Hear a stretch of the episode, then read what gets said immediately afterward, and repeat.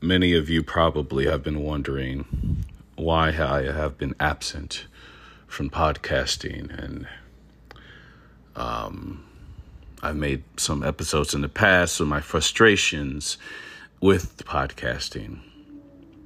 In truth, I am basically at a crossroads with uh, the creative director who oversees production on uh, Fried Oreo, the Fried Oreo show.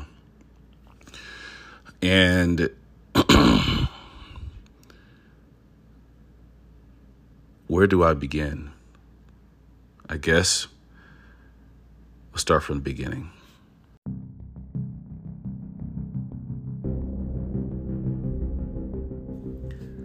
When I started out here on Anchor, it was at the time a place of community. And Anchor had changed from a place of community to a place of talk radio. And from talk radio, it moved into podcasting. And at the time when I was starting my podcasting career, I was contacted by a media entertainment group. Um, and they gave me an offer at the time that I thought was too good to refuse. And within this offer, there was a lucrative signing bonus. Um, and there was an added incentive to uh, how much plays I would get.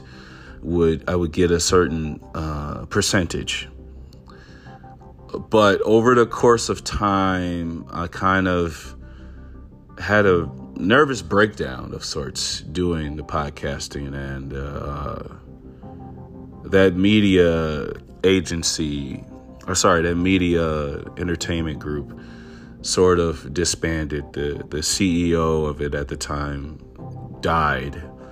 And I was in a weird situation you know my um, former agent uh, at the time uh, me and him had creative differences in terms of what he wanted me to do versus what I wanted to do. He wanted me to do more tabloid news and, and, and try to interview celebrities. And uh, I, I, just didn't feel that was where I wanted to go with uh, the Fried Oreo brand.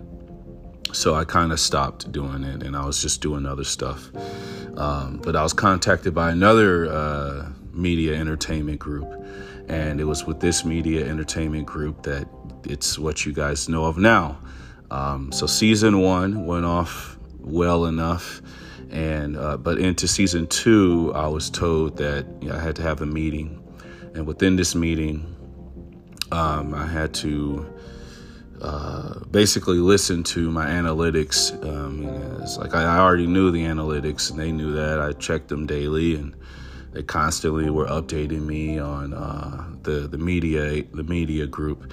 They're constantly updating me and, and giving me ideas and, and pitching co-host, and maybe I could be paired with a, a sexy lady and it could generate more listens and i, I just i felt it, I, I, was trying at first we did a couple demo runs you guys didn't hear it but we did a couple demo runs uh, and uh, we we are getting published out in Denmark and um, Australia and stuff, and a little demo groups out there, test runs basically, and uh, it was getting great rave reviews, but at the same time, it was weird trying to collaborate with someone I didn't really know, I never had met before.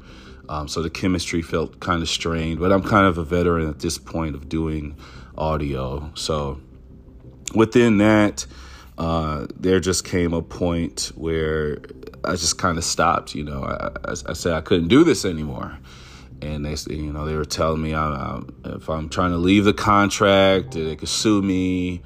And um, I, I, had best advised uh, with my legal team, so we we uh, came to some sort of agreement where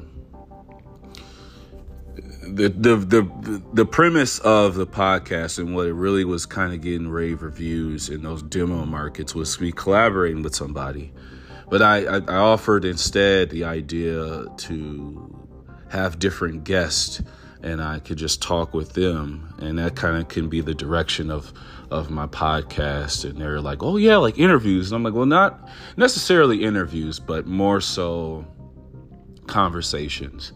So expect more of that.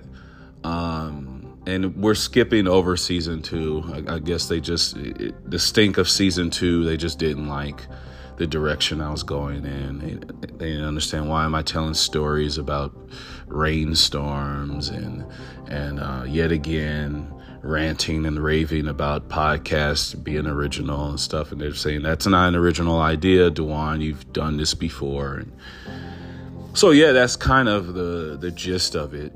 Um, and I just thought I would be truthful and authentic to my audience listening which I know I took a really deep I took a I took a hit a major hit in my listenership uh, partly due to the fact that I kept deciding to make podcasts and not make podcasts but it, I get, it's what really I'm just trying to figure out my voice and the best vehicle for it in a podcast form. And this is what is the the end result. So soon it will be coming out but thank you all for being so patient with me um, if any of you have questions feel free to call in and uh, check out my my instagram. I will be having more information there posted as well as twitter. If you guys any of you are on twitter i doubt you probably are. My my fan base doesn't really like my Twitter. and I know from the analytics and the notes that my, my team gives me, my creative director gives me. And from time to time, you'll hear from the my creative director and my agent. I kind of want to go more behind the scenes of how the how the sauce is cooked, how this how the soup is made, so to speak.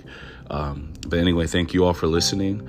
Um, this is uh, Fried Oreo of the Fried Oreo Show signing out.